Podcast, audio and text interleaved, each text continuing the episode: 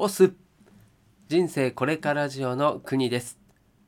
この番組では番外編として西野昭弘エンタメ研究所過去記事投稿を毎日配信しています。今回はみんなで編集という記事です。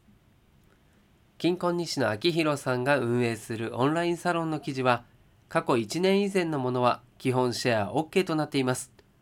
記事の振り返りやオンラインサロンではどんな記事が毎日投稿されているのか気になっている方に向けて配信をしています。では、2020年5月28日投稿記事を朗読します。最後までお付き合いください。さて、ここ、サロンでしかコミットしていない方はお忘れかもしれませんが、僕は本業が別でありまして、本業を生み出す過程や届ける過程で気づいたことを日々サロンで共有させていただいております。サロンの人じゃないんです。僕のメインのお仕事はエンターテインメントを作ることで一日のほとんどの時間をファンタジー作品の制作に費やしています。これだけ殺伐とした時代にせっせとファンタジーを作る奇遇な存在です。年末には映画煙突町のプペルが公開されますが、僕のファンタジーアタック、過去、なんだよそれ、はもちろん映画公開で終わりではありません。映画公開は開始の鐘で、そこから新作をポンポン出していきます。とりわけ絵本無限鉄道という作品は映画公開後にかっこプペル以外で活動の軸となってくると思います。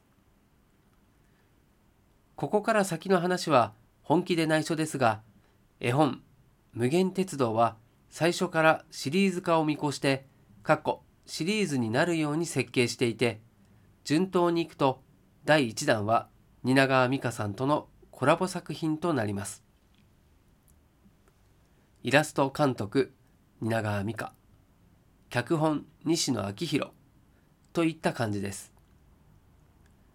その後すぐにイラスト監督脚本西野昭弘による絵本「無限鉄道」の第2弾を発表しようと思っておりまして本日のサロンの記事はいつもと趣向を変えて無限鉄道の第2弾のプロットストーリーを箇条書きにしたものをここでサロンメンバーの皆様に共有し6万人が見ている前で文章を仕上げていきたいと思います。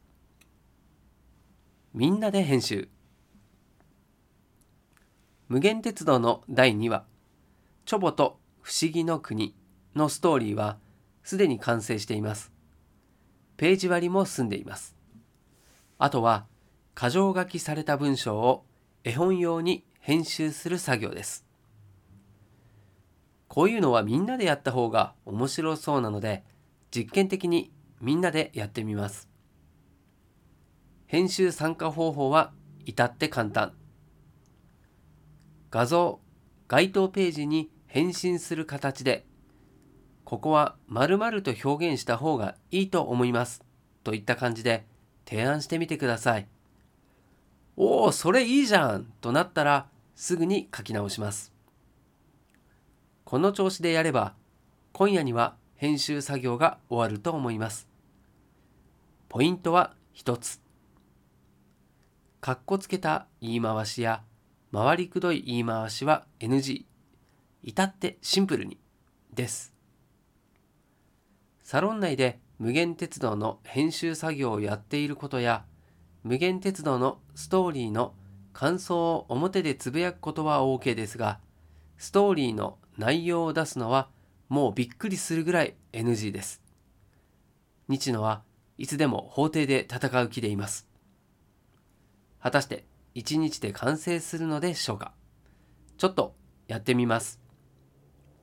1枚目の画像をクリックして、あとは下にスクロールしていってください。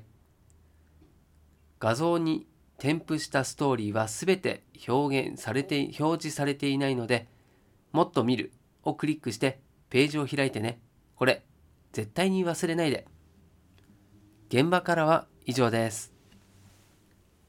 はい、ということで以上が朗読となります。まあ、今回の記事は、まあ、参加型というものになっていたので、まあ、このね実際の画像は見せられないということで物足りないように感じちゃうと思うんですけれどもご了承ください。